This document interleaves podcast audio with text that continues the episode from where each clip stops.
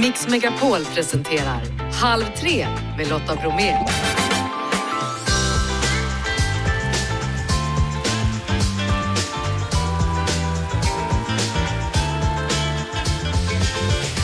Hallå där och varmt välkommen in i Halv tre-studion denna tisdag.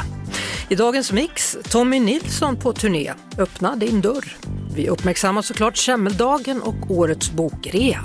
Peter Jöback är dagens gäst och Martins tekniktips handlar idag om bokrea. Det också, fast på nätet.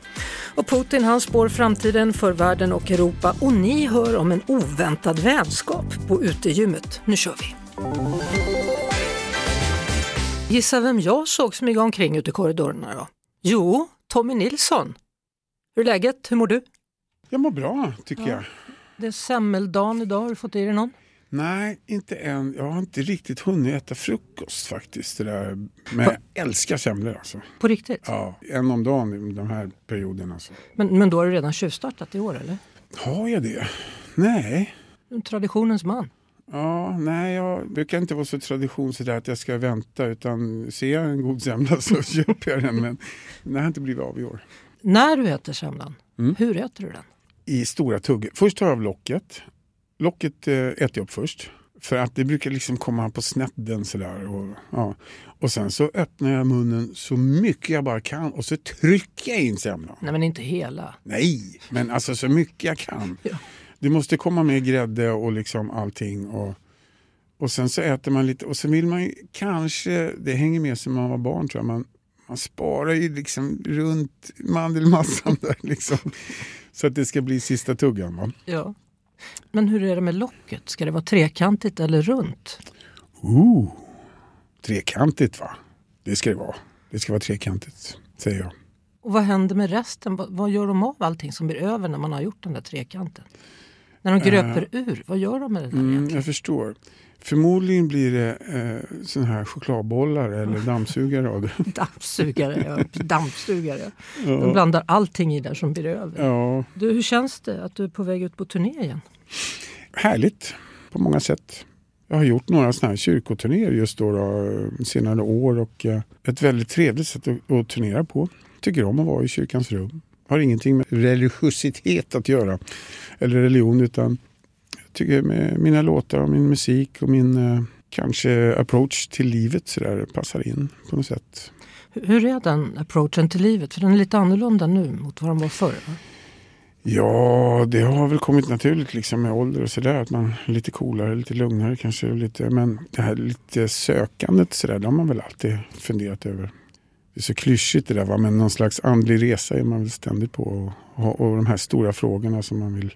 som man så gärna vill hitta svaret på. De finns ju alltid och ibland finns de i mina texter och då passar de extra bra i kyrkan kanske. Alltså, får man någonsin svar på de där stora frågorna? Det var jag funderar på. Jag tror inte att det är meningen. Att, några grejer är nog inte meningen för att det kanske inte finns något riktigt bra svar. Men eh, jag tror definitivt att vi ska sluta leta efter svaren och börja försöka hitta de rätta frågorna. Det är det som är kruxet. Kruxet tror jag. Så mm. måste ställa rätt frågor. Nu är det i alla fall turnén då. Mm. Öppna din dörr är ju en av mina mest kända låtar och det kan ju också kanske ha någon annan betydelse idag när det ser ut som det gör i världen. Liksom att öppna dörren för, för de som har det lite sämre och som behöver hjälp, som behöver vår hjälp. Öppna dörren för allt möjligt. Stort tack för ett snack. Tack, fin pratstund. Detsamma. Tack Tommy Nilsson. Tack. Halv tre med Lotta Bromé på Mix Megapol. Det är inte bara semmeldagen idag hörrni, det är också årets bokrea som startar. Och det går då att fynda böcker runt om i landet, men vad ska man satsa på? Någon som har koll är chefredaktören på boktugg punkt se, Sölve Dahlgren. Välkommen till Halv tre. Tack så mycket. Ja, du, alltså bokrean känns ju lite som en institution i, i Sverige, men har den kvar samma betydelse fortfarande? Det beror lite på vem man frågar. Frågar man de fysiska bokhandlarna så är det ju fortfarande en högtid och det är någonting som drar folk till butikerna. Jag var själv nere på Kylberg här i Helsingborg i morse. Gammal anrik bokhandel. Och efter två år med pandemi där det har varit lite sådär med rea så såg det, var det många som såg fram emot att komma tillbaka till rea. Så det var mycket folk faktiskt där redan vid halv åtta. Ja, så det var liksom lite kö eller? Ja, snudd på i alla fall. Det var rent med folk när de öppnade dörrarna. De blev nästan, alltså att de blev lite överraskade. Ja, men det är så skönt att det finns också vanliga bokhandlar kvar. För det är väldigt mycket som, som är liksom bara stora nätverk. Ja, alltså det är ju stor skillnad de här tjugo till tjugofem år som vi har haft nätbokhandel. Och det påverkar ju också rean därför att man... Nätbokhandeln har mycket fler kampanjer under året och det går att köpa billiga böcker regelbundet och då tappar ju rean lite grann i status. Mm. Hur ska man tänka på bokrean i år då? Ska man satsa på något man inte brukar läsa eller ska man leta efter en favorit? Jag tycker ju nästan att man ska satsa på det där som man kanske inte vågade köpa till fullpris. Man drar nytta, och om, om man säger då att man ska gå ut i fysisk bokhandel så passa på att fråga de som jobbar där. Berätta att du gillar en viss författare och så fråga om det finns någonting liknande och då kanske de kan tipsa om något som finns på rean och så vågar man chansa på någonting. Fick du med dig något hem då? Från i morse? Ja, jag fick med mig hem en eh, Sara Löfstam eh, Språkpoliserna som jag sneglat på lite som verkade kul och sen eh, köpte jag Salman Rushdies eh, något Quixote. Ja. Som har fått bra kritik. Är det hans senaste det? Ja, det... Lite, han kommer ju med en ny nu till våren. Mm. Så att eh, om den här är bra så köper jag väl den också. Ja, det får du göra. Eh, deckare är ju någonting som intresserar väldigt många. Men vad, vad finns det för toppdeckare som man kan fynda nu? Ja, och det, och det, någonting som, som man ofta diskuterar är just det här med hur nya böcker får man lov att rea. Och eh, när man går runt på rean så...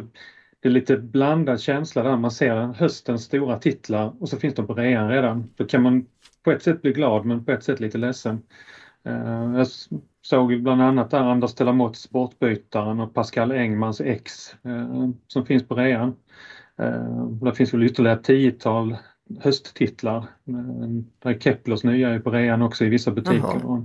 Men hur ska man tänka då? Ska man tänka att de inte har sålt eller ska man tänka att de vill sälja slut så att de kan få göra ett nytryck? Alltså mycket av det som är på rean är ju planerat sedan länge. Redan nu under våren så börjar ju förlag och bokhandlar tillsammans då bestämma om vilka titlar vill ha med på rean, vilka kan erbjuda. Så att många av de här är planerade redan sedan långt, långt innan. Innan de egentligen var utgivna. Mm. Så är det någon av dem som du just nämnde som du kan rekommendera? Pascal Engmans ex har ju läst och den är bra. Och sen har jag hört många som har läst Anders Thelamotis bortbytaren då. Gillar den verkligen skarpt. Skönlitterära böcker. Det, ju, ja, förlåt. Det finns ju mycket Nobelpristagare på rean också. Inklusive Annie Ernaux där från förra året. Mm. Skönlitterära böcker då. Vilka kan man hitta där? Vad bör man läsa? Det beror lite grann på vad man gillar. Och eh, det finns ju flera hyllade svenska författare från de senaste åren som finns med på rean. En del Augustpristagare om man nu vill ha den typen av böcker. Och även lite feelgood och romance. Feelgood och romance. Så tipset är väl att botanisera. Ja, och våga pröva något nytt kanske. Ja. Du, det här med böcker, är det någon bok som du ser fram emot att läsa tjugo tjugotre? Någon bok som är på gång liksom längre fram i tiden här, som du längtar efter? Faktumet är att nästa bok jag ska läsa är Harlan Coben, så lämnar inga spår, den, hans nya. Och den har redan precis kommit ut här i januari. Eh, och det är en uppföljare till Pojken från skogen som faktiskt finns på rean. Jaha. Och sen får vi väl se då eh, hur mycket jag gillar Salman Rushdie. Eh, då slår jag till på den nya senare, senare i vår också. Stort tack och lycka till vidare ifall du gör det ut för att hitta fler böcker då. Ja, tack så mycket. Halv tre med Lotta Bromé på Mix Megapol. Dagens gäst heter Peter Jöback och ni vet väl vid det här laget att han är såväl skådespelare som sångare, som låtkompositör, musikalartist med mera, med mera. Och jag eh, tänkte att jag ber Peter förklara vem han är idag jämförelsevis med hur vem han var för tjugo år sedan. Om du hade frågat mig för tjugo år sedan så hade jag nog börjat med att säga vad jag gjort. Då hade jag sagt så här, ja men jag har faktiskt jobbat med Björn och Benny från ABBA, för jag tänker, du vet alla vilka det är. Och så hade jag liksom, presta- mina prestationer hade blivit min, hur jag hade, hade presenterat mig. Mm. Idag skulle jag nog presentera mig som pappa och som att jag gillar musik ska jag göra, att jag, och att, eh, eh, det skulle jag börja med. Eh, att jag jobbar med musik och teater och, och film och, och så här tv, det, det jag vill göra liksom. Jag kanske skulle ha sagt att jag är gay också. Kanske, och, um... För tjugo år sedan hade du aldrig i livet sagt att du är gay. Eller var det jo, precis, precis då? Jo, då hade jag nog sagt det. Då, då, då, hade jag nog, då var det början på resan. Men det är rätt, rätt intressant faktiskt. Um, jag fick en sån här ögonöppnare någon gång där, runt tjugohundranio. Um, att just det, att jag håller på med det här fortfarande. Liksom.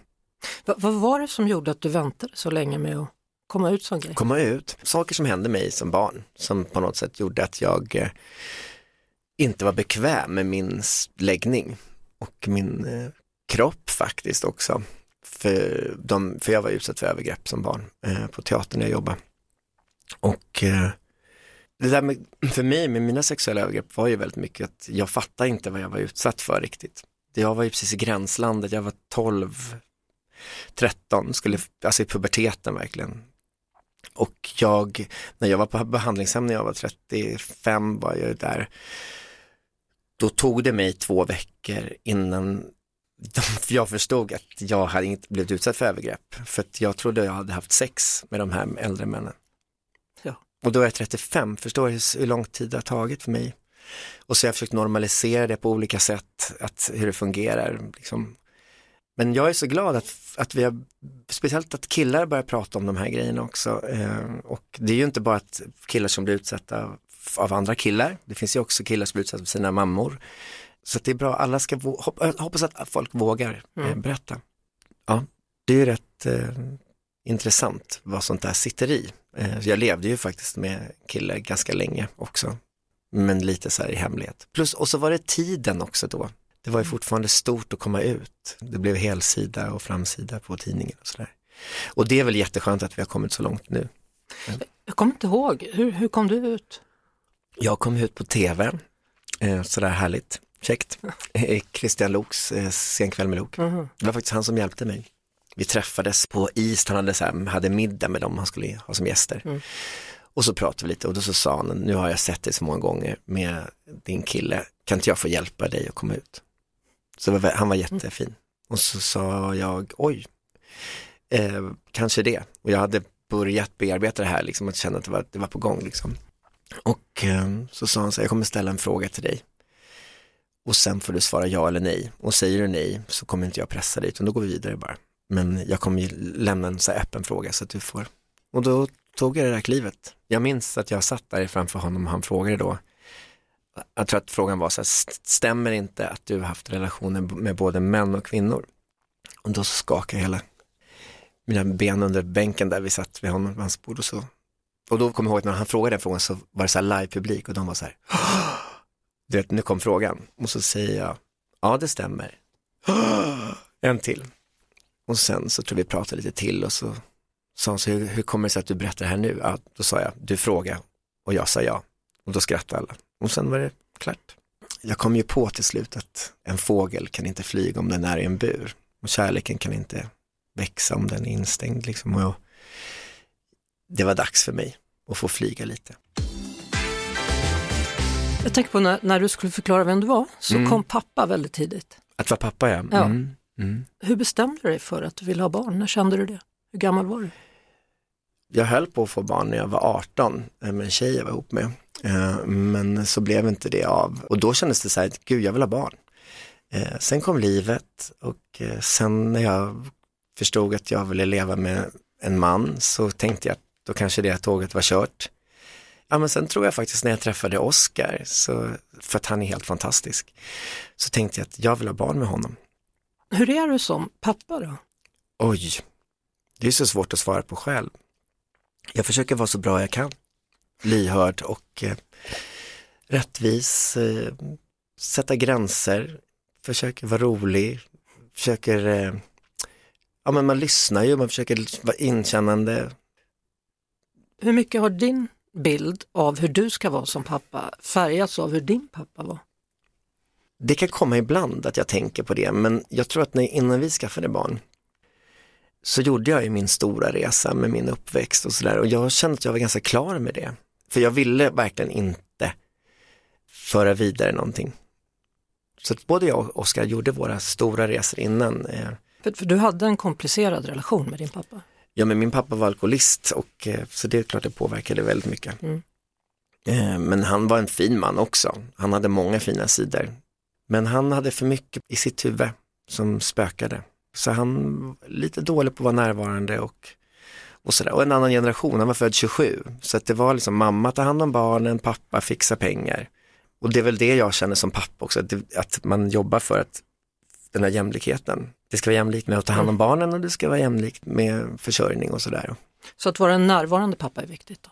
Ja, när jag är med barnen så ja. försöker jag vara det så mycket jag kan. Hur känner du liksom för att de blir äldre? Min dotter är ju sexton nu, ska mm, ju fylla sjutton oh, snart här. Wow. Och det, det, det går fort? Ja, det gör det, gör det va? Mm. De mina barn är ju nio, fyller nio och tio i sommar. Mm. Så det är häftigt alltså. Jag tycker det bara är magiskt hela tiden, hur ser de förändras och, och liksom... Ja, men hur de själva också sätter gränser och vågar gå, alltså när man har konflikt eller liksom, och, och hur man löser konflikten och de är systrar. Det är, alltså allt, det är spännande liksom och, mm. och eh, jag vill bara att mina barn ska vara fria och eh, bli det de vill bli. Och så vara där och uppmuntra dem och, och finnas där. Jag kom ju på det här, om vi ska ändå gå in på föräldrar och sådär, att eh, de påverkade mig jättemycket och den dynamiken som var i vår familj. Eh, men att jag... Eh, Jag flyttade hemifrån när jag var fjorton femton precis och tog avstånd från dem ganska rejält. Men vi träffades på jul och sådär. Men det gjorde också att jag tog avstånd av en stor del av min, mig själv. För att jag är ju min mamma och pappa. Så för mig var det faktiskt på behandlingshemmet som de sa det att... För det första så sa de så här, det finns ett sista utgångsdatum för att skylla allt på sina föräldrar. Man är vuxen nu. Och så sa de så här, jag tycker du borde ta in din pappa i ditt liv och ta ut de bästa delarna av din pappa. Och så tar du ut de bästa delarna av din mamma. För det visste jag, jag visste för jag hade fått rösten av henne och allt det där. För det är det som är du. Och då, ja, nu får jag lite gåshud här för att då, får jag med. Då blev jag hel. Och då om, för det första, ja men för det första så kom kärleken tillbaka till mina föräldrar. Hur mycket jag älskar dem. Och sen... Eh, så lärde jag mig där att omfamna min historia och sätta den på huvudet som en krona och säga att det här är jag och det här, på grund av det här så blev jag så här, men jag skäms inte för någonting jag gjort, inte för liksom ett det är ingenting, och det är härligt att, att känna så. Och att jag är nu, när jag fyller femtio så var det så här, nu börjar resten av mitt liv. Du har gjort hur mycket som helst. Musikal, pop, rock, schlager. Mm. Åt vilket håll ska du nu? Vart är du på väg? Är det mer pop?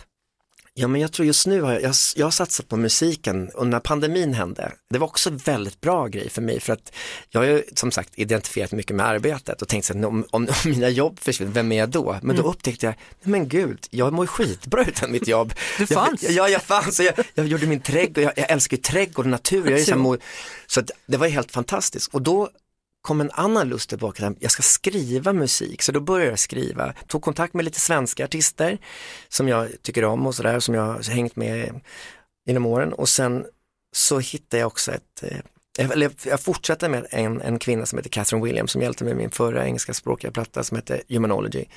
Och så parade hon ihop mig med en kille som heter Ed Harcourt. Och vi har suttit nu i två år och den plattan är, det är min nästa stora grej som ska komma. Kanske till hösten förhoppningsvis. Men den ska komma när alla bitar är på plats. Och så gjorde jag en låt tillsammans med Benjamin som är ute nu. Och som heter Börja om för noll. Eh, som var också så här, som lite var till min man faktiskt. Så här, kom, du vet så här, man går i fyrkantiga cirklar. Så här, kom igen, gamla rutin. Ska vi bara, ska vi bara prata gamla minnen? Du vet så här, kom du ihåg när vi var där? Ska vi inte bara skapa, kom igen. Nu skapar vi fler, vi kör. Mm. Eh, och den tycker jag jättemycket om. Och den är också mer så här George Michael dansigare liksom. Och, så att jag tror att jag har ju alltid haft så här flera sidor av samma man. Jag är liksom, så mm. tänker jag att jag vill leva ut de sidorna. Idag är jag så, imorgon är jag så. Du vet så här, det är härligt. Förstår du, det är härligt. Och, och, och jag tror, jag önskar att ni lyssnade på mina skivor. Alltså mina största fall så har jag gjort det. Men om man lyssnar på mina skivor, jag har berättat min historia hela tiden. Det är bara att ibland har folk inte lyssnat. lyssnat. De har sett ett, mitt ansikte eller så, du vet.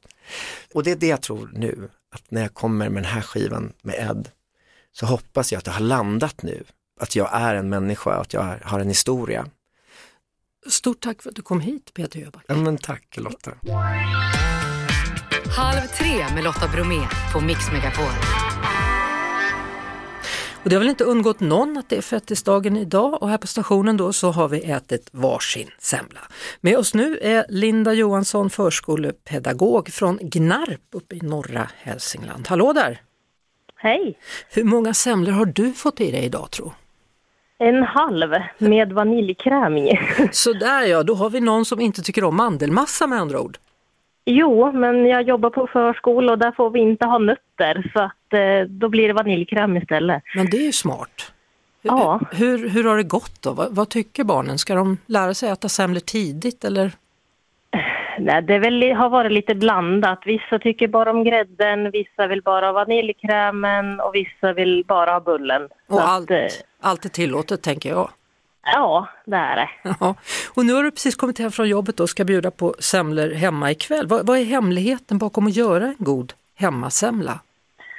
Oj, alltså det är väl att göra allt från grunden. Att du gör semmelbullen själv och att du gör mandelmassan själv. Och bygger ihop den och sen att du serverar med het vägg. Och sen just att du får ja, äta den ja, efter en god måltid då. Nej, men, men, och äta hemma. Men tänk att du faktiskt sa het vägg, för det tycker jag också. Ja, det, ja. Men det har jag lärt mig i vuxen ålder att äta faktiskt. Jaha, inte när du var liten, då var det för geggigt eller? Nej, men då var det bara bullen. Då var det varken mandelmassa eller grädden som jag tyckte. Alltså då var det grädde och lite bulle bara. Vi har ju en undersökning ute då, en liten undersökning på Mix Megapols Instagram och där på stories där vi frågar bland annat om man äter locket först eller sist. Hur gör du? Eh, när det är hemmagjorda så äter jag det sist. Så då, i och med att det är hetvägg så äter jag runt mandelmassan så att toppen är kvar. Så äter jag allt ja, med mandelmassan och toppen med grädden på slutet då. Men vilken grej, du tittar liksom ner i tallriken och till slut så är det liksom bara som en öde ö där i mitten.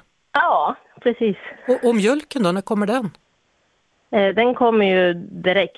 För den häller man ju på precis innan man serverar, då den är varm. Ja. Och då sugs den ju in i bullen och sen så äter man den mjuka bullen runt omkring då. Och sen då är det lite mjölk kvar i botten när du har det sista då. Ja. Alltså mandelmassa då, blandar du ut den i grädden eller ligger den som en klump i botten? Jag gör ju egen mandelmassa så jag mixar ju mandlar och sen häver i florsocker. Och ibland kan jag häva i lite av bullen. Men har jag bråttom då häver jag i lite grädde bara och bland mixar runt då. Och alltså, sen dina låter ju helt toppen faktiskt. Ja, det är faktiskt svärmors recept. Ja, vilka ska äta av de här när du är klar? Eh, ikväll så är det jag och sambon bara. Mm. Är det så, men sen så ibland, vi har ju tjuvstartat lite grann så vi har ju ätit någon semla redan innan och då har väl även svärföräldrarna fått ja. tagit del av dem. Och hon har, hon har godkänt eller? Svärmor? Det, det tror jag. Du har inte vågat fråga eller? Nej, men det, det var tomt i tallriken i alla fall och det är alltid ett gott tecken. Det är ett jättegott tecken. Stort tack för att du hörde av dig, Linda Johansson, förskolepedagog från Grarp. Tack snälla. Och ha nu en trevlig afton då på denna fettis tisdag. Ja men tack detsamma. Hej. Hej. Halv tre med Lotta Bromé på Mix Megapol.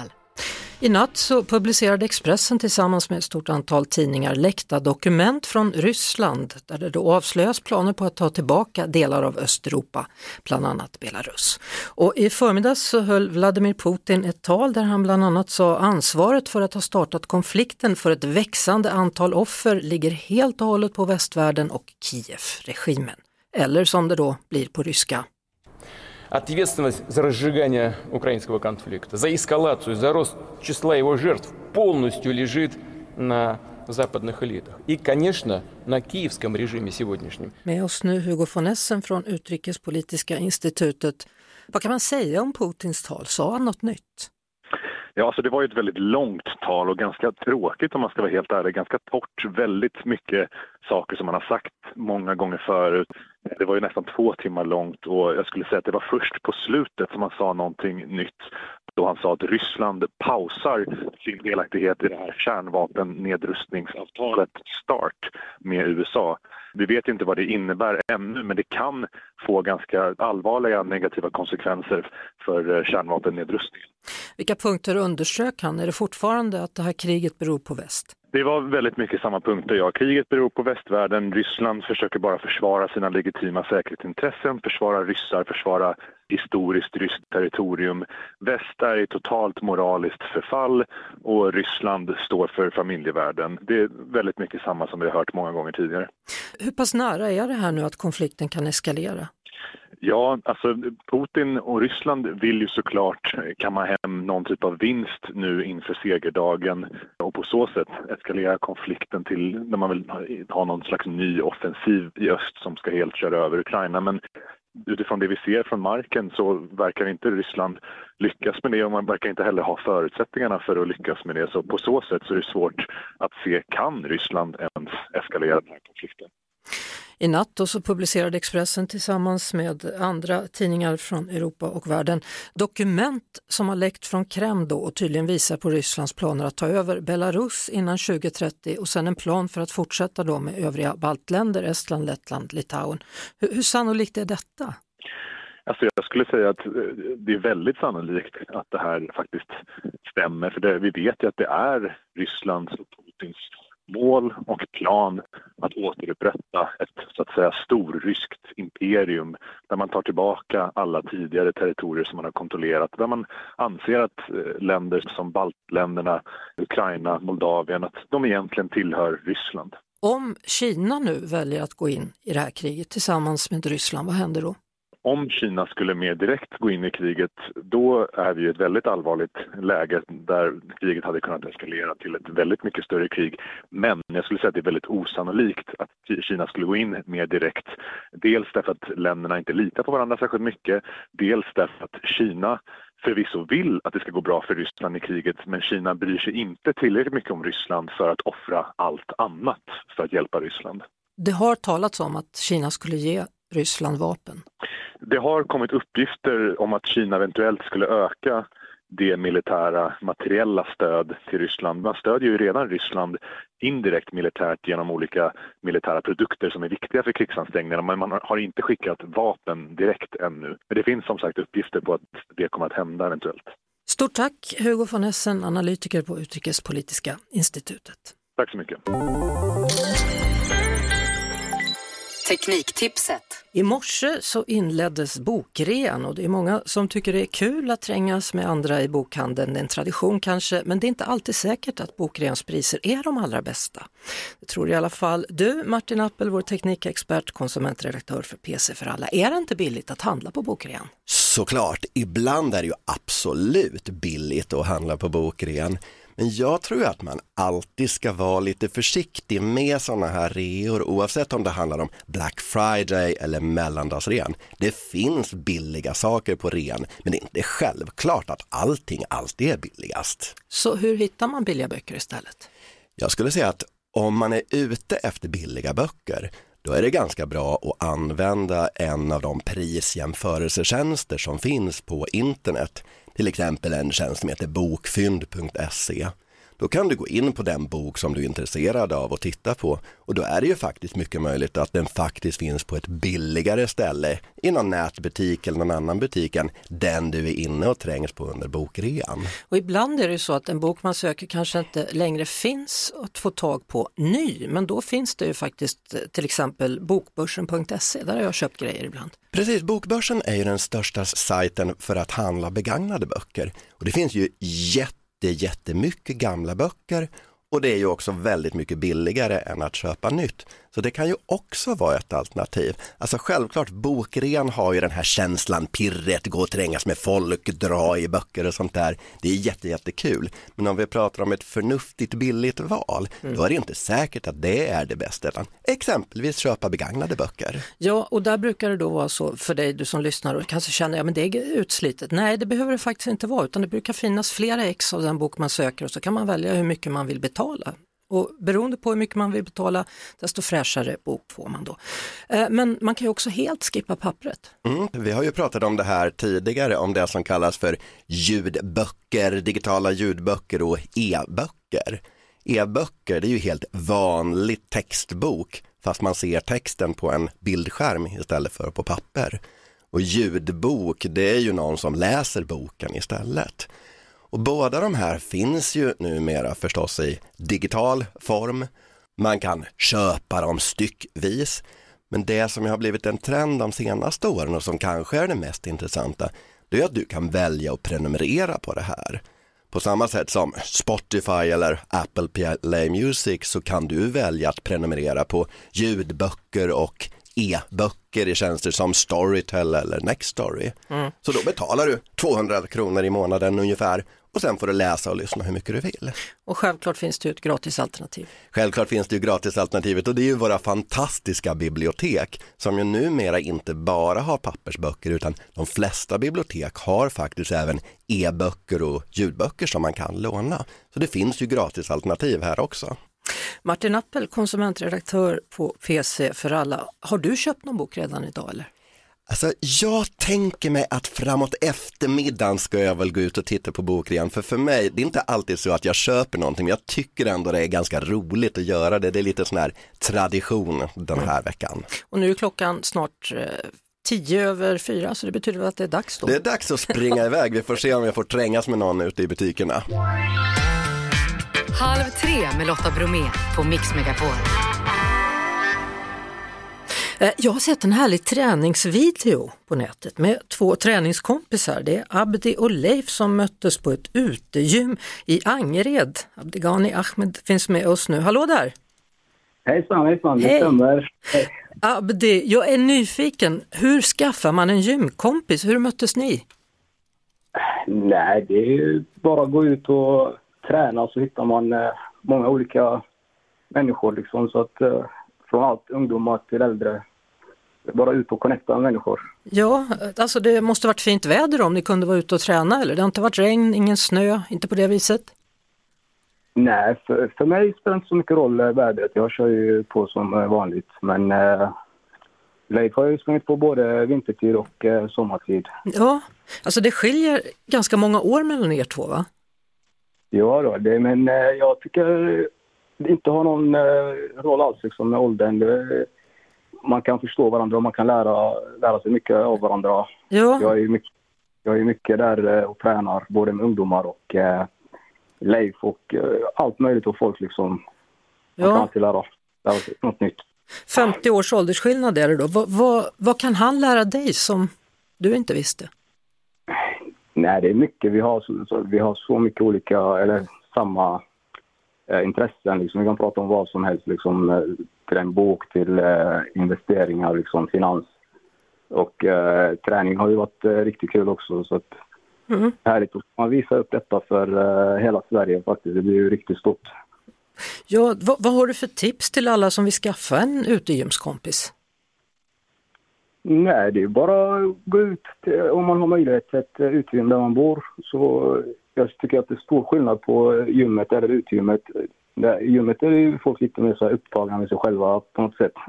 Men uh, här ute i Gårdsten så är det verkligen uh, som en community, så att man... Uh, kan prata om vem som helst. Liksom, poliser har varit här och haft konversationer med både mig och ungdomarna. Så att det gäller att bjuda på sig själv lite ibland. Det är väl så, va? Ja. ja. Har du ätit någon semla idag förresten? Nej, nej. Det, jag lyssnade lite på innan alla semlätande. Ja. Hur är det med dig? Nej, inget för mig faktiskt. Jag eh, ligger lågt där. ja, ja. Leif kanske kommer med en. Vem vet? Ja, jag vet, jag vet. Ja. Har du så bra då, Abdi? Tusen tack, tusen tack. Ha det gott. Janne, Jeanette, Filip och Lotta säger tack för idag. Imorgon så kommer Nicky Amini. Tills dess har det så bra. Jeff Neumann, producent. Vi hörs imorgon. Ett poddtips från Podplay. I podden Något Kaiko garanterar röskötarna Brutti och jag Davva dig en stor doskratt. Där följer jag pladask för köttätandet igen. Man är lite som en jävla vampyr. Man har fått lite blodsmak och då måste man ha mer. Udda spaningar, fängslande anekdoter och en och annan arg rant. Jag måste ha mitt kaffe på morgonen, för annars är jag ingen trevlig människa. Då är du ingen trevlig människa, punkt. Något Kaiko, hör du på Podplay. Därför är gardinerna.